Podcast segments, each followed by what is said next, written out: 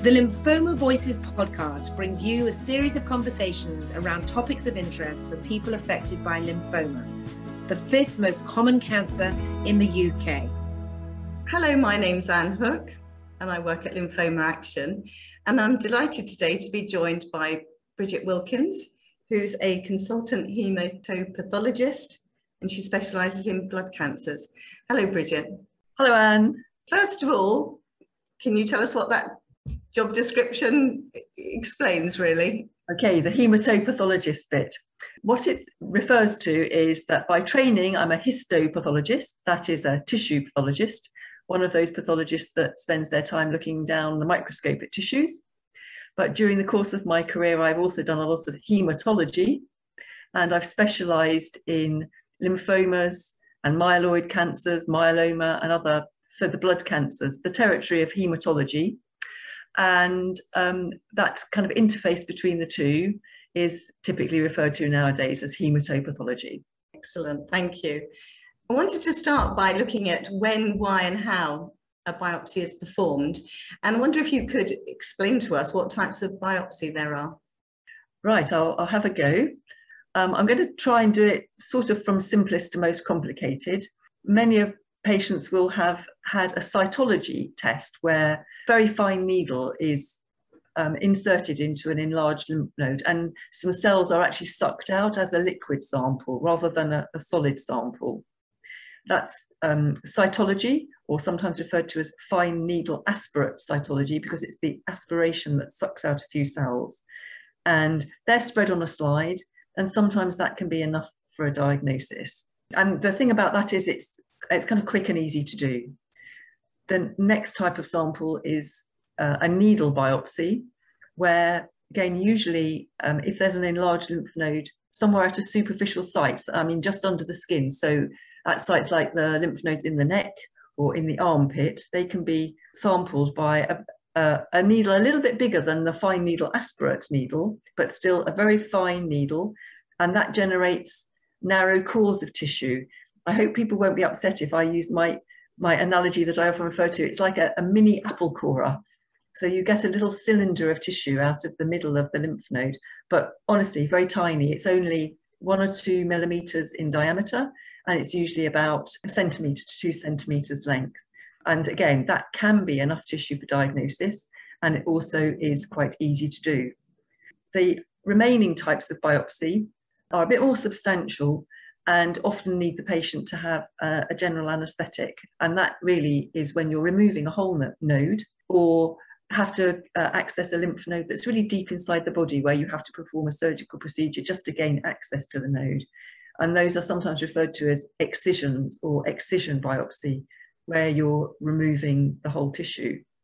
And then sometimes it's not a lymph node that's being sampled, even though the suspected diagnosis may be lymphoma, but it might be at another body site, like occasionally lymphomas arise in the stomach or the bowel, or even in the lung or the bladder.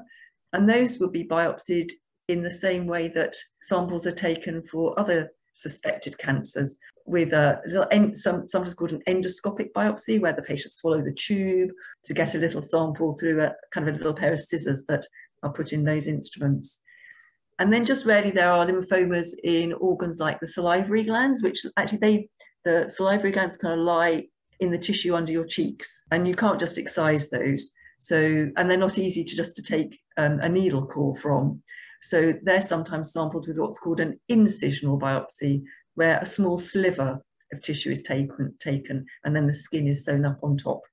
So that's roughly the scope of the different types of samples that we take, plus one other sample which might not get thought about initially, and that is a bone marrow biopsy, which is often undertaken when we want to stage a lymphoma to find out how far it's spread. And that's taken through another sort of apple core type needle from the pelvic bones, usually, so the bones around the hips. And I'll come back to the staging because that's an interesting point that you make. But I just wondered if you could let us know how it's decided what type of biopsy to give to somebody. It's a very good question, and it ranges from the practical to the intensely clinically important. So, from a practical point of view, if you have to get a patient put on a waiting list for a surgical procedure, it's going to take longer for them to get round to have their biopsy, almost always, than if they have it done in a way that doesn't need such a list. And because doing things like the fine needle aspirate cytology or a needle biopsy can be done as outpatient procedures, they're often much quicker to arrange. They're also uh, less intrusive. They remove less tissue. They're, they're less of a procedure for the patient to go through. So they're done for convenience and speed. That kind of sample might also be done if a patient was really unwell, too unwell to go through a, a general anaesthetic. The doctors might decide, even though it wasn't the best type of biopsy really for the purposes wanted, that it was all the patient could manage. Mm. And then excision biopsies, removing the whole node, or biopsy deep inside the body, will almost always require a general anaesthetic. And therefore, those get listed onto surgical lists, and specialists who are used to doing those kind of procedures um, do them when they've got the space available.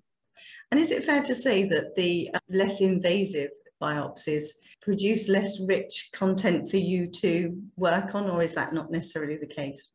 I think in general that's the case, but the reason I'm hesitating is that it's often perfectly adequate to have the material from fine needle aspirate cytology or needle core biopsy, as long as the procedure has gone well and has yielded plenty of the material it was aimed to collect.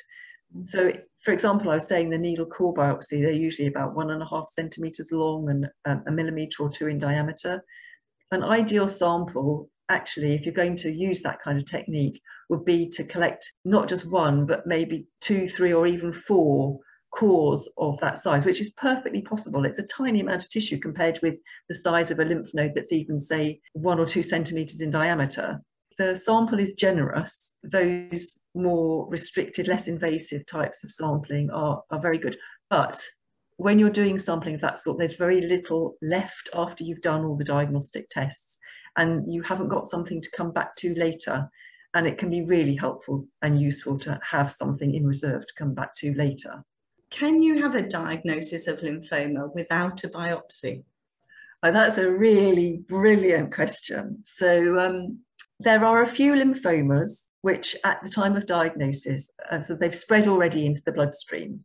And the typical example of this would be chronic lymphocytic leukemia, CLL, um, and, and maybe a mantle cell lymphoma, MCL, one or two others that are uh, less common than those two. But because they have lots of the lymphoma cells in the circulating blood, you can take a blood sample and actually have enough cells to test and make the diagnosis. But in almost all other circumstances, you, you do actually need some sort of biopsy procedure. The caveat I would say on that would be if you've got a diagnosis already and the patient has undergone treatment and then there's a suspicion that they might have had a relapse, you don't always need to re-biopsy to prove the relapse. Often the imaging studies and other chemistry that might be done in the blood is enough to know that the disease has come back or, or not. So that can be helpful. Some of your patients may have had PET scans um, during their follow up. And actually, PET scanning has been a remarkable investigation added into the, the things that are possible for lymphoma diagnosis and follow up because a PET scan can exquisitely show that disease has recurred and completely avoid any need for biopsy wonder if we could move on to what happens to biopsy samples in order to get the diagnosis. Right, I'll try to do that. And and I hope this will I hope this will be clear. It's really hard when you're very, very familiar with something. It's sometimes quite hard to explain it in ways that don't use lots of jargon and in ways that are actually clear to people who may not have thought about it before. So I apologize in advance. This is really bread and butter of the working environment that that I work in. So let's, uh, I'm going to talk about the liquid samples, the things like blood samples and the fine needle aspirate samples first, and then I'll talk about the solid in a bit more detail. So liquid samples, it's really easy. It's either blood in a tube from which the lymphoma cells can be collected. Um, that might need some spinning in a centrifuge, or it might need some capture with uh, an immunological reagent that will just pull out the lymphoma cells and they can be spread on a slide and looked at directly, or they might go through instruments such as you, you might have heard of flow cytometry, where effectively the cells are characterized by their immune phenotype, and that can be done straight from blood cells. If you've got an aspirated cytology specimen from a, from a lymph node, you just shake the cells up in some fluid to make a, a kind of a, an even suspension of cells. And you can do just the same. You can spread it on a slide, stain it with very simple stains to look at under the microscope, and send some of it to be uh, immunophenotyped and characterized by flow cytometry, even sent for genetic tests and things of that sort. The solid samples take a bit more handling. We're aiming, in most cases, to kind of preserve them forever whereas the cells, they're used once and then they're gone. The tissue, after it's been removed, if it's needle biopsy cores, they're placed in a fixative and um, that's usually formalin. And what that is, it just, it's like cooking. It, it just stops it breaking down because of bacteria in the environment and warmth and cold and things like that. And then we have to make it suitable for long-term storage and for staining to look at under the microscope. And basically the principle there is we have to take all the water out of it. Tissue is mostly water. So we basically have to dry it. We do that by actually replacing the water with alcohol. So the cells get drunk first. and uh, then we replace the alcohol with a, another solvent, which actually can mix with wax. And the advantage of that is the wax is hard.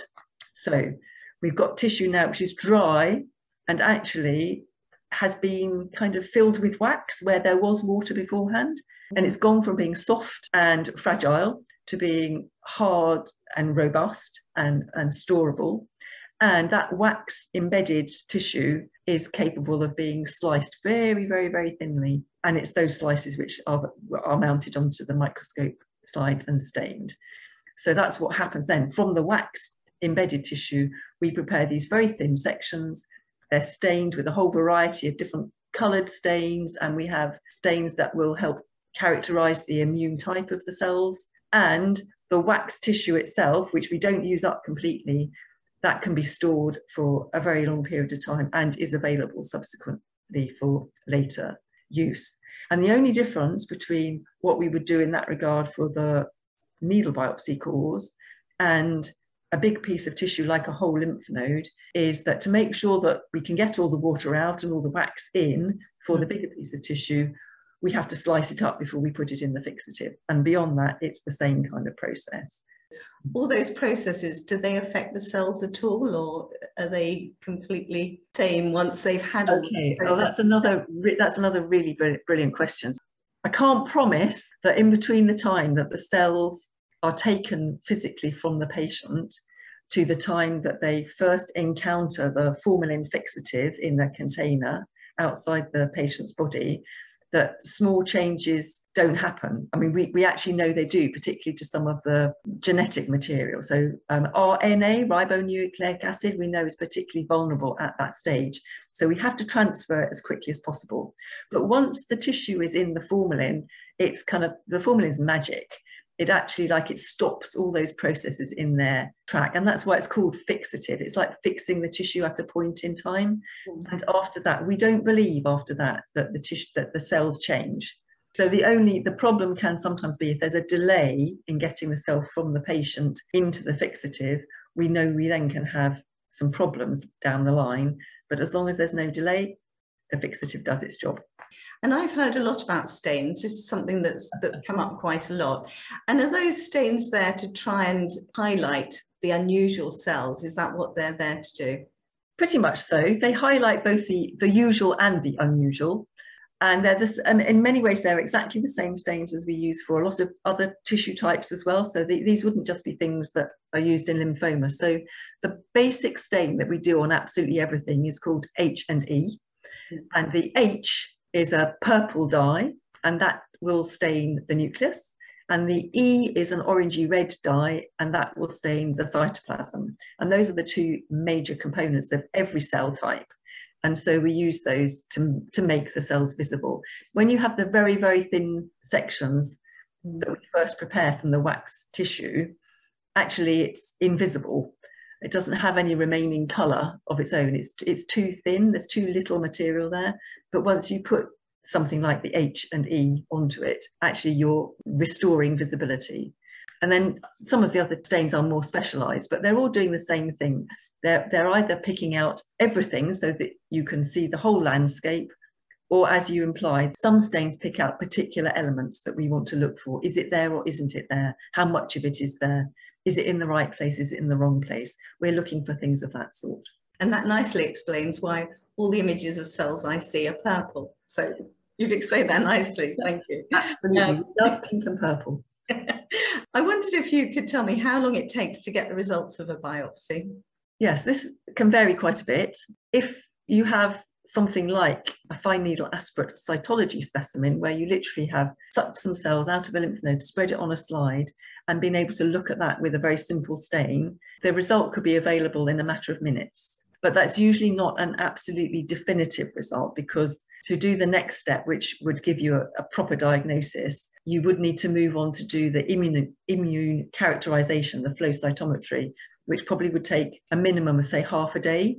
Mm-hmm. So, with a really urgent specimen where you've got cells in a liquid form, you can probably get there within half a day if it's really urgent.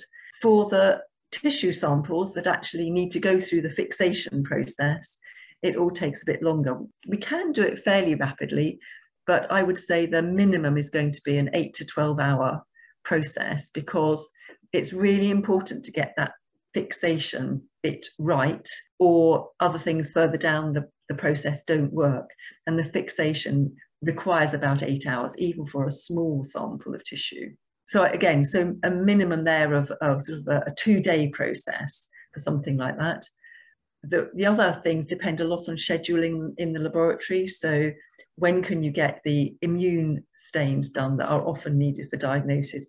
When can you get molecular tests done? The more you need to do to make a diagnosis, obviously, the, the longer it's going to take. But the general rule for tissue samples would be the fastest is going to be about two days. And we would expect to report the vast majority of lymph node specimens within five to seven days. And what might affect the time that it takes to get the result? The type of hospital in which the sample was taken might be one very practical thing. The people like myself, the hematopathologists and the specialist oncologists, often are working either collaboratively with a big centre or in one of the larger teaching centres, and we might be at a distance from the hospital where the biopsy was actually taken, and there might be a bit of delay because of transporting the sample.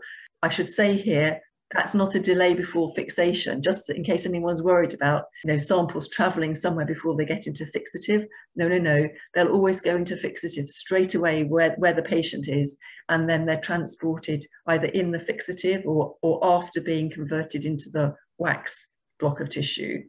But that can add a bit of delay. Apart from that practicality, the delay really is how complex the diagnostic process needs to be. Some lymphomas are easier to diagnose than others. And if we need to do a lot of sort of immune characterization with extra stains, or if we're not sure that it's lymphoma at all and we're trying to make a diagnosis between something that basically isn't a blood cancer and is, and that might need some molecular tests, the molecular testing can take up to a, an extra fortnight sometimes, just because of the complexity and scheduling of those kind of tests. So the length of time can be very, very variable depending on the questions that need to be asked. Can I ask you, what are you looking for in these samples? I mean, at a very basic level, we're trying to see how does the sample compare with our expectation of what should be there normally. So as a hematopathologist, I'm very familiar with what a normal lymph node should look like and a normal bone marrow and the normal appearances of the other tissues in the body that might sometimes contain lymphoid cells. And I'm looking to see whether what is down the microscope looks like normal or looks different. And then if it's different, how is it different? And that difference is at various different levels. One level is what's happening to individual cells. So that's the fine detail level.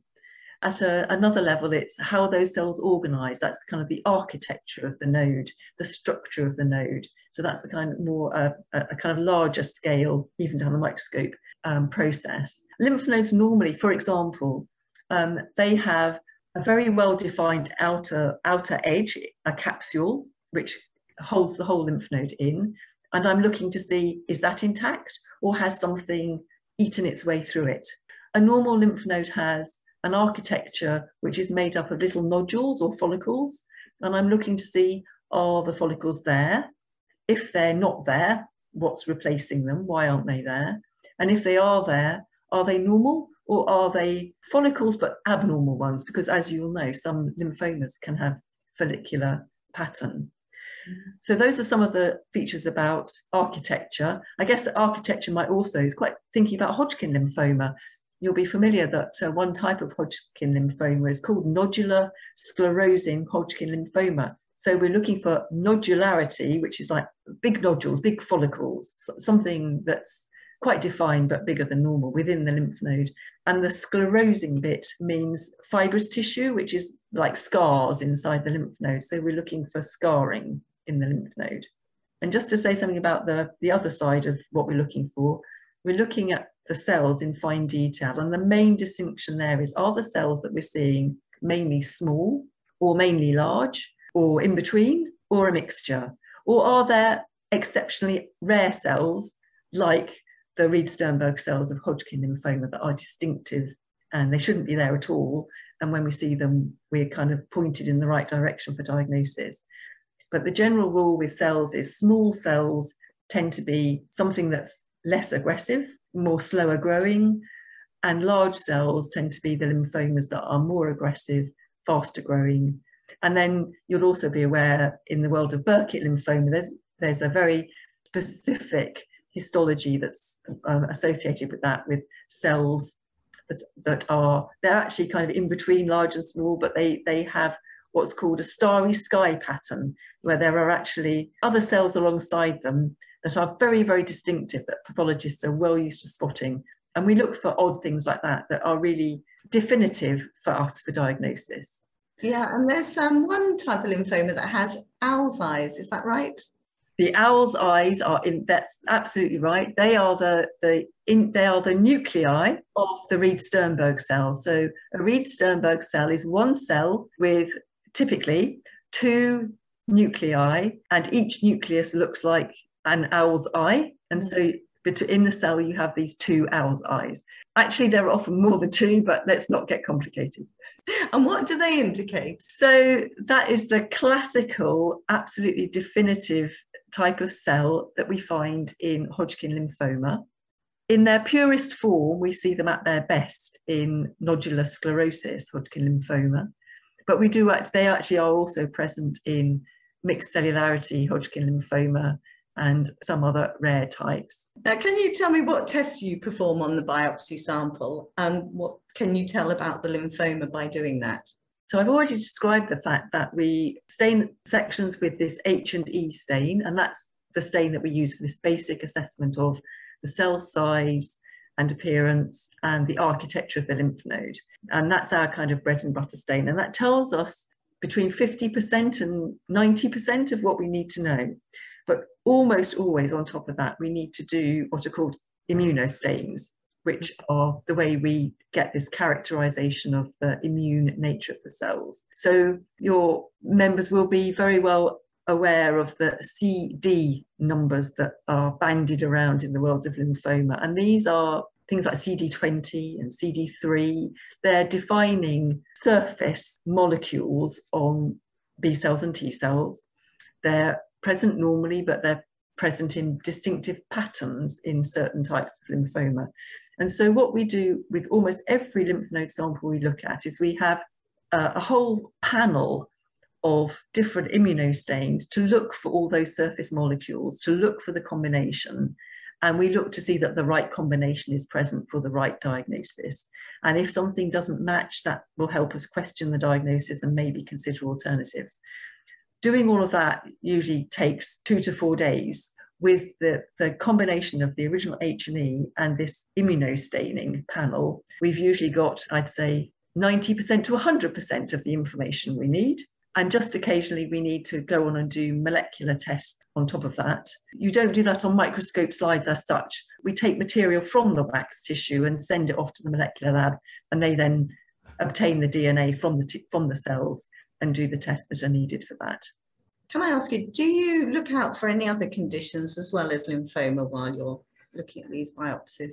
We most certainly do. And actually, one of the key roles of a hematopathologist is also to be aware that there are other diagnoses that can arise in lymph nodes. And it might be that a suspected diagnosis of lymphoma is incorrect and that the patient actually has some other disease causing a lymph node to be enlarged. Or it may be that there are two things wrong and the patient, in addition to a lymphoma, can have something else going on as well and contributing to a lymph node being enlarged. So the sort of things that we have to be particularly mindful of, in addition to lymphomas, are metastases from other cancers. So breast cancer, bowel cancer, lung cancer, they spread to lymph nodes too. And we need to be aware that that can be present. They look very, very different from lymphoma. So um, if they are present, we can usually diagnose them quite quickly. What's much, much harder sometimes is to rule out something that might be an infection. So one really important infection that we do sometimes come across in lymph nodes is tuberculosis, TB, and that can sometimes be very easy to diagnose and sometimes very difficult. And actually, it can be present in addition to a lymphoma. So that's something that we're very, very alert to. And we have a very good set of, again, stains and other tests that we can do to rule that out. And then there are actually some processes in the body where the immune system, the T and B cells, uh, aren't working correctly, but it's not a lymphoma. Again, some of your members may be familiar with the term autoimmune diseases. Let me just name just, just one of them because they all have long, long, complicated names. But the one we come across most that can cause us problems um, of diagnosis when we're thinking about lymphoma is a disease called systemic lupus erythematosus, SLE. And it's a disease in which your immune system doesn't work right and you get large lymph nodes and they can look quite like lymphoma. And we take a great deal of care to make sure that we we're on the lookout for that and we don't mistake it for lymphoma because the last thing we want is for someone who doesn't have a lymphoma to end up having treatment when they didn't need it. I wanted to move on to how we can be sure that, or how you can be sure that the biopsy findings are correct. Do you look at the sample alone or do you view the scan images and blood tests along with them as well? That's a, another really important question. So I hope everyone will be very reassured to know that we don't just look at the biopsy samples in isolation. It isn't always feasible to directly see the blood sample or see the imaging pictures but we always have access to the results. So we can read the report that's been written and we can read the numbers that have been produced through the blood tests and so on. And we do match those as we're looking at the sample. The most important bit of information that I need when I'm going to look at a sample, even though I do like and it's very useful to see the imaging and so on, but the most important information is the patient's clinical history and the results of the examination that their doctor um, has made when assessing them. I can't emphasize enough how important that is. And, and why am I making such a point? Because historically, request forms coming into the lab often have been quite small with just this little box for a bit of information about the patient. And it's as if the pathologist doesn't need to know. Mm. And that's nothing, no, no fault of the patients at all. But the doctors who actually take the samples, sometimes they're surgeons who aren't looking after the patients themselves. They're just kindly taking the lymph node on that day on their list, and they don't know much about the patient. So they put query lymphoma. Well, that is not a very helpful clinical history. The most important thing that my colleagues who more directly are actually looking after the patients need to provide for me is, is good history. So with good history, with access to the imaging results, I put the histology bit, the microscopy in context and it all matches up and reaches the diagnosis. And if I wasn't doing all of that um, and synthesizing all those different bits of information, actually, I wouldn't be doing my job properly. Are biopsies ever sent elsewhere and why might you do that? So, yes, they are sent elsewhere for a, a variety of reasons. I would, it's difficult to know what proportion need to be sent elsewhere, maybe 10 to 20%, so quite a high proportion actually. I guess two main reasons come to mind, plus a couple of other um, more kind of practical procedural things.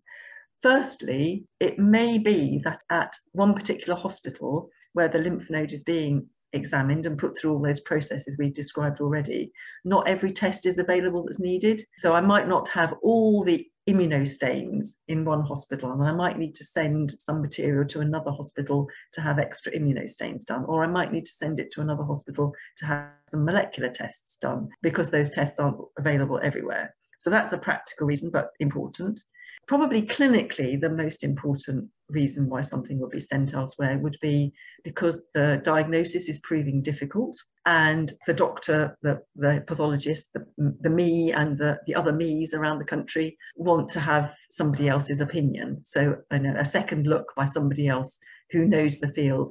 And we all have our own kind of network of people we know who are particularly experienced in one type of lymphoma or another type of lymphoma. And we tend to send them to people who we think can add value to our interpretation of the sample. So we do that. And that may involve sending it overseas sometimes because some of the expertise lies in America or in the Far East, in, in all sorts of other places, or over in mainland Europe. We also sometimes send samples to learn, so for educational purposes, so we can share learning from good uh, educational examples or challenging, difficult examples. And we share samples likewise for quality assurance to make sure that if we all see the same thing, we all make the same diagnosis. So we aim to kind of quality assure the consistency of our interpretation by sharing samples. Mm. Those are the main reasons that come to my mind. Yeah, and are results double checked? So, yes, they are. And again, I hope people will be reassured by that. Now, it's not a, a kind of mandatory requirement that two separate pathologists, for example, would, would report a lymphoma specimen. So usually one, one pathologist makes the diagnosis initially. As a matter of good practice, we don't tend to work entirely on our own and we have other colleagues around us. And certainly for any case that was difficult we would ask our colleagues at the time and share the diagnostic process. But in preparation for the um, review of patients at the multidisciplinary team meetings we would always sit down and review the diagnosis and make sure we all agreed and adjust the diagnosis if anything came to light at that stage which we weren't happy about. So we do double check one another's, again, consistency and accuracy of diagnosis. And the MDT, the multidisciplinary team system, um, kind of helps give a focus to that happening in a very timely fashion. We don't wait, we don't prolong the opportunity for a specimen to be reviewed by another pathologist. I was going to ask you if you attend the MDT meetings, but sounds like that's the case. In any multidisciplinary team for lymphoma, for um, other blood cancers, a pathologist like myself will be a core member of the multidisciplinary team.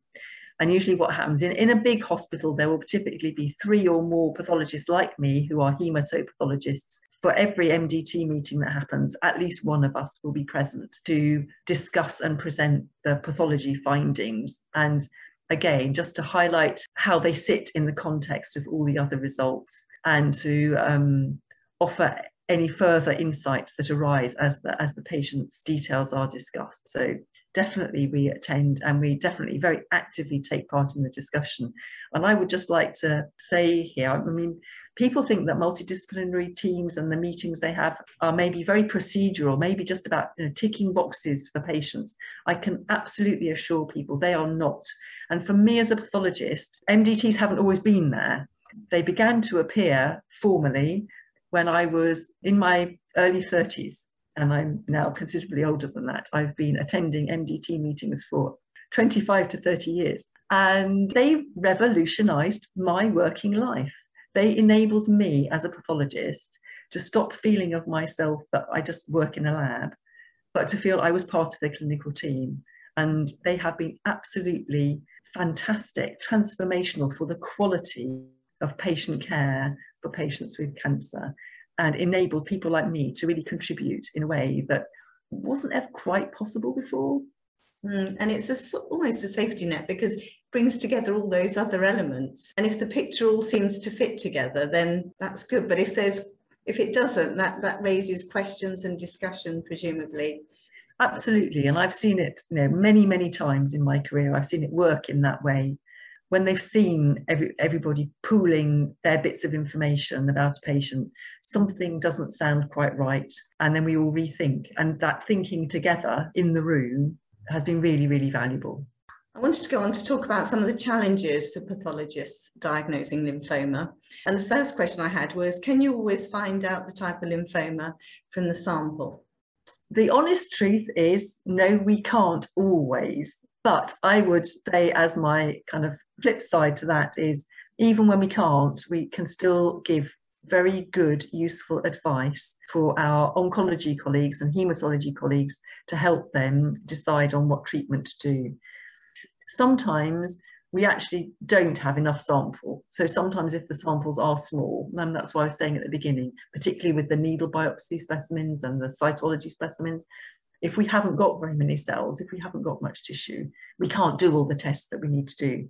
And sometimes the sample just is very complex and it doesn't obviously tell us that it is one type of lymphoma rather than another. And we're left with a decision where it sits somewhere between the two and we don't have enough information to decide. And then we have a discussion again with other colleagues in the MDT discussing about whether for that, that particular patient, would it be better to make the assumption that it's X or would it be better to make the assumption that it's Y, given that there's no way we can tell the difference. And so you can see how sometimes it has to, we have to make some pragmatic choices, but that we're still doing something useful, even if we haven't been able to absolutely nail the type of lymphoma. So just coming back to the histology that I mentioned earlier, where I said we were we were able to fundamentally say whether it was something was made up of small cells or large cells. Now, even if we can't tell the precise type of lymphoma, that's really useful information for the doctors looking after a patient because basically big cells mean there's something aggressive to treat and little cells mean there's more likely something less aggressive, more indolent, more slow growing to treat. Even if we can get no further than that, we've been helpful. And can you tell any other information from the sample we touched earlier on the fact that there might be some other disease present in addition. So there's that kind of information that we can give as well as a diagnosis. Sometimes within a particular lymphoma type, what comes to my mind here, just as an example, is mantle cell lymphoma. Within mantle cell lymphoma, some examples are slow growing and less aggressive, and some examples are fast growing and very aggressive. And we can tell, we have ways of telling in a lymph node whether within what we would label as a mantle cell lymphoma, we've got a slow growing type or a more aggressive type. So that kind of additional information is also achievable for some types of lymphoma. I know we tell people that there are over 60 different types of lymphoma. You'll be able to tell us how many more, I suspect. But with so many different types, it must be really difficult to confirm the exact type of lymphoma. Is that the case? And is that becoming more and more difficult as there are more and more types and it's becoming pared down even more? Another really interesting question. So I would say most of the common forms of lymphoma are, in the end, reasonably straightforward to diagnose, and we can get a definitive diagnosis. And although the num the although classification is changing and the and the number of different types of lymphoma is increasing, what's driving the, the splitting is increased molecular knowledge. And because each subtype that's emerging is basically defined by some molecular characteristic or immunostaining characteristic. If we've got the test available, we can make the diagnosis because the test defines the diagnosis. So it's getting more complicated as a process, maybe, to get to the end point because we can do so much more with each sample. But I'm not sure that in terms of the diagnostic skill of looking at the tissue as a hematopathologist and sort of setting in train the right set of investigations, I think we're still doing the same sort of job as we have been doing for the last few years. Can you tell the history of what's happened, for example, the order that things have occurred, or how long maybe the lymphoma has been present? There's only a limited amount of kind of historical or time related information that we can gain from a lymph node. There are some very specific examples. Say we've got a, a sample of a lymph node, and most of it is diffuse large B cell lymphoma, very common type of lymphoma. And, and you will be aware that quite a lot of those arise originally from follicular lymphoma. If we have a lymph node and it's mostly occupied by diffuse large B cell lymphoma, and we can see a small amount of follicular lymphoma alongside it, we know that that follicular lymphoma was the starting point that was kind of preclinical almost, it wasn't detected, and it's gone on to cause the large B cell lymphoma. So we can see sequences like that.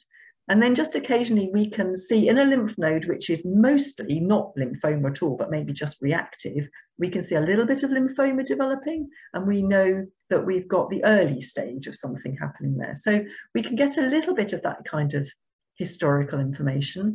And we, we've learned some associations between nodular lymphocyte predominant Hodgkin lymphoma having an association sometimes again with a particular type of large B cell lymphoma. And that's come about through people being able to see the two together more than coincidentally in um, a number of samples over a long period of time and gradually working out that the nodular lymphocyte predominant disease came first. In the research sphere, there's a lot more work of that sort done whereby you can tell that it started as A, went to B, went to C, went to D, branched off into E halfway along, things like that. Are there instances where you need to ask for another sample? Sadly, yes, because that always means that the patient is going to have to go through another procedure, however non invasive, and that is always regrettable. We aim always to have a, a definitive sample first time round. Sometimes the, the first sample just isn't enough, and we need to go back for more. And that can be that actually the, the lymph node was at a difficult site. And so, however hard somebody tried to get a sample, they weren't able to get very much tissue at all.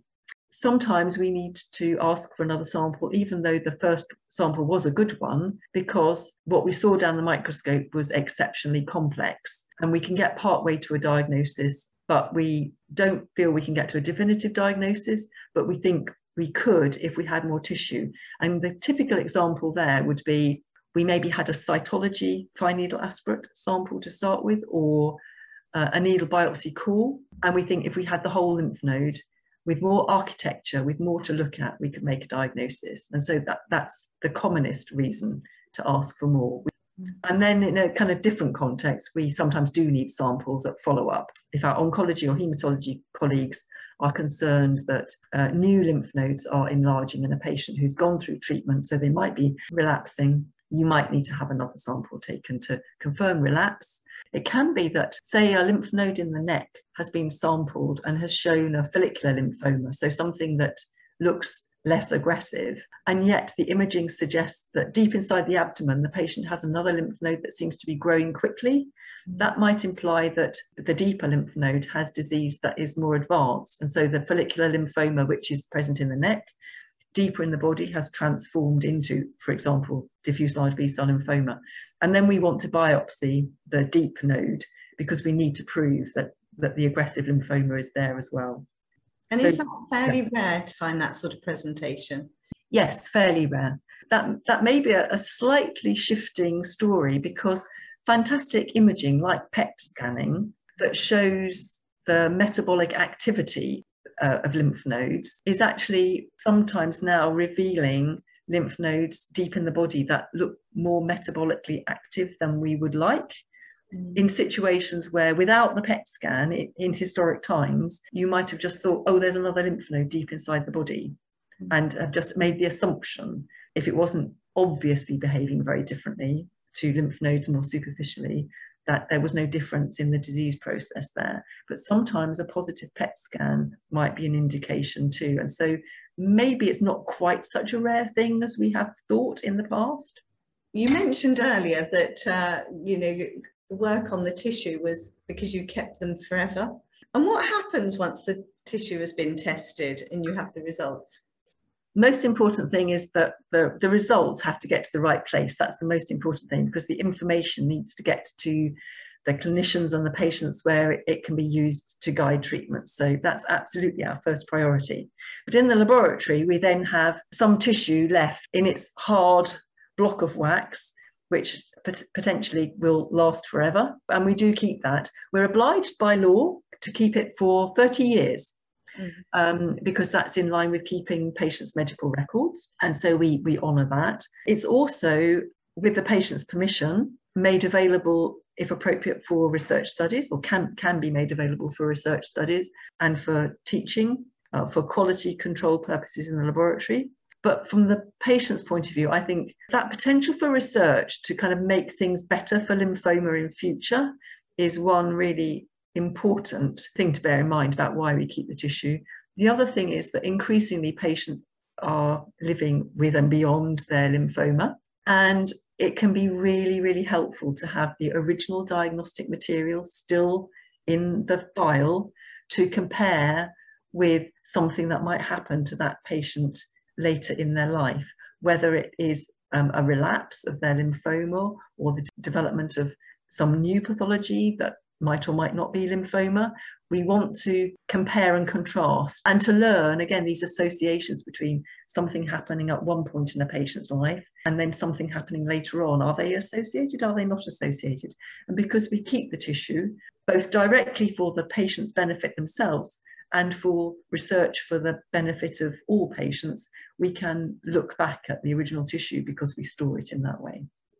Coming back to, we talked about staging earlier on, and I thought I'd return to it, and also why some people have a bone marrow biopsy and others don't. So, um, staging, um, of course, is about assessing how far a lymphoma has spread, and that can be the, the number of lymph nodes involved, the sites in the body, how many different sites of the body are involved, how far from the starting site something has spread. In assessing how far uh, lymphoma has spread.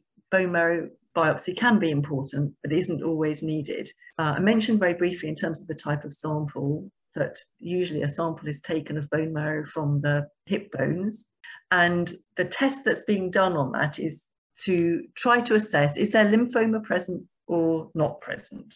And then we might ask some more questions, which I'll come back to. But the first question is is it involved or is it, is it not involved? Uh, is crucial because bone marrow involvement defines the disease as stage four. And you'll be aware that staging broadly falls into um, four groups, and stage four is the most widespread, the most advanced, and therefore has implications for treatment. And the reason that bone marrow involvement equates with stage four is because by the time the lymphoma has spread into the bone marrow, it has to have been able to circulate through the bloodstream, which means it's disseminated, it's spread through the whole body. So you might ask, why isn't that tested every time? Well, some types of lymphoma we know only very, very rarely spread beyond one lymph node or an immediately adjacent group of lymph nodes. And it's quite a procedure for a patient to go through. It's uncomfortable to have done. I have had it done myself. And so we don't want to subject any patient to a procedure that's unnecessary. So for the types of lymphoma which are known not to spread, we don't tend to do bone marrow sampling. An example of that would be one of the marginal zone lymphomas of MALT type, for example, a, a gastric, a stomach MALT type lymphoma. We know they don't spread far usually, and so you wouldn't typically examine a patient's bone marrow. Another example might be some of the low-grade lymphomas that arise in the skin. We know they tend to stay put in the skin, and so we wouldn't sample bone marrow for that. For diseases like follicular lymphoma, diffuse large B-cell lymphoma, mantle cell lymphoma, they have a very high tendency to spread quite widely. And therefore, if we don't already know that they're stage four, which can be established by some of the other investigations. Sometimes the imaging studies prove it already. Sometimes the circulating cells in the blood will already have proved it. If we don't yet have evidence that the patient is stage four, in those patients where we know the lymphoma has a high chance of spreading, we would do a bone marrow sample to see if the bone marrow is involved. And then for me as a pathologist, I'm saying, is it there or isn't it there? If it is there, how much? Because that bulk of disease in the bone marrow can have some bearing on treatment. And most importantly, is it the same in the bone marrow as it is in the lymph node or the other samples you have? And that's a bit like what I was saying earlier about sometimes what might be happening in a superficial lymph node near the skin might be different from what's going on deeply. And you can have a situation where you've got a low grade lymphoma in your lymph node, but in the bone marrow, it's gone high grade. Much more commonly, actually, it's the other way around. You have a diffuse large B cell lymphoma in your lymph node sample. And then when you do your staging investigation and do the bone marrow sample, you find follicular lymphoma in the bone marrow and it still looks low grade in the bone marrow actually that's quite good news for the patient because they haven't got high grade disease at stage four but because the spread to the bone marrow is low grade it's telling you that that high grade lymphoma almost certainly came from the low grade lymphoma but the high grade lymphoma hasn't yet made it back to the bone marrow. Mm-hmm. and so the, the answers can be quite complicated. We, we also are quite selective about who has a bone marrow biopsy in the staging of Hodgkin lymphoma that's a slightly different story, and it's mainly a different story because we now have PET scanning. We used to do bone marrow biopsy to stage most patients with Hodgkin lymphoma, but now with PET scanning, the need is almost gone because the sensitivity of PET scanning for detecting the spread of Hodgkin lymphoma is exquisite. So uh, I'm pleased to say far fewer patients with Hodgkin lymphoma now have to have a bone marrow biopsy for staging purposes staging for lymphoma is very different to other cancers like solid tumour cancers, whereas stage four is still very treatable, isn't it, Bridget?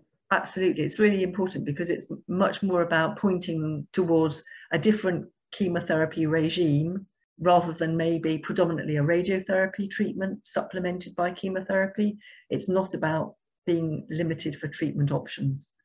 Bridget, you're a consultant hematopathologist. But how did you move into that role? What training did you need? And is it something you would always wanted to do? I think I learned that I wanted to be a pathologist quite early on, and maybe I'm a bit unusual in that regard. So um, I started off going to medical school.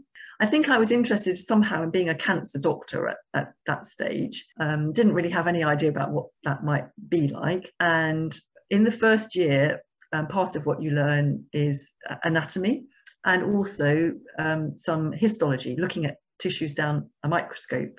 I was absolutely fascinated by looking down tis- at tissue down the microscope.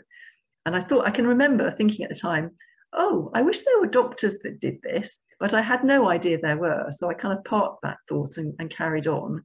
And then in the middle of medical training in year three, you usually learn all the bits of pathology, chemical pathology, hematology, microbiology, and histopathology, tissue pathology, as a kind of block together at, in one part of the year. When we were doing that, I suddenly realized that we were being taught by doctors who spent their days looking at tissue down a microscope. And I thought, wow, I want to be one of those. So from year three onwards, I knew I wanted to be a tissue pathologist, a histopathologist. And I'd done some immunology um, to understand um, B cells and T cells and antibodies and so on. And so I think the combination of um, histopathology and an interest in immunology brought me into the world of kind of lymphoma and hematopathology. And so that's what kind of got me going. I think my motivation for staying with it and developing the interest throughout the rest of my career became much more about understanding lymphomas and the implication of lymphoma and its treatment for patients. The science has always been a really strong parallel interest for me. I've really loved being able to learn about what to do to help patients with lymphoma. And what would you have done if you'd not become a pathologist, do you think? Oh gosh, what an interesting question. I think um, something scientific, almost certainly. And I, of course, I've, I've reflected on parallel careers that might have been during the course of my own. Two strong strands emerge. One is that in the laboratory, the people that I work with most, in a similar way to the way doctors on the ward work with a nursing team, in the laboratory, I work with a team of biomedical scientists who are very specialised in all the processes, for example, all about the fixation of tissues and the staining and the sectioning and so on, and the immunophenotyping and the molecular testing and so on. And I think a career as a biomedical scientist would be kind of absolutely fascinating and, and very rewarding and, and is a very valuable a profession within the health service. And then the other thing that I might have done instead of medicine and pathology would have been to go into medical genetics. There's been so much advance in our understanding of DNA and RNA and molecular genetics over the last 20 to 30 years. And geneticists now make a huge contribution in medicine in general, and I think particularly cancer genetics. Again, another territory for a really, really fascinating career for people that's also really, really valuable within the healthcare context. I've got a couple more questions that we like to ask healthcare professionals. What motivates you to do your job, Bridget? Oh, that's a lovely question. Through my training as a doctor and then as a, a, a laboratory doctor specializing in, in lymphomas and blood cancers, I have come to really, really care about patients with lymphoma and other blood cancers, and I want them to have the absolutely the best treatment that they can have. And I know that the right diagnosis is the key starting point for treatment being put in place. So it's absolutely my mission to provide the best possible diagnosis for lymphoma patients and other blood cancer patients so that they can get the best treatment possible. So it's it's that it's working in that diagnostic sphere helping to guide the treatment for patients that is really my driver. And in the background, I've always been really, really fascinated by our immune system, how B cells work, how T cells work, how they work in health, and how they go wrong in disease. And so, scientifically, I always have questions about that in my mind, which fascinate me still. So, I've had a fascinating career, and I hope being able to be very useful to patients my one message for patients is that the diagnose the right diagnosis for you is my professional job. You don't have to be interested in it at all. I'll be interested in it for you. But if you are interested in your diagnosis, I'll do absolutely everything possible to help explain to you, show you, share with you what we've done because it's your tissue, it's your diagnosis, and anything I can do that helps make you going through what you will have to go through to, to help you on that journey, I will do that. That's been a brilliant conversation. I've thoroughly enjoyed it, and what a fascinating topic. I can see why uh, why you find your job so rewarding. It's been wonderful. Thank you very much, Bridget, for your time. Well, and thank you for the opportunity to uh, actually have a have a, a voice that um, some patients and carers will hear from the world of laboratory medicine.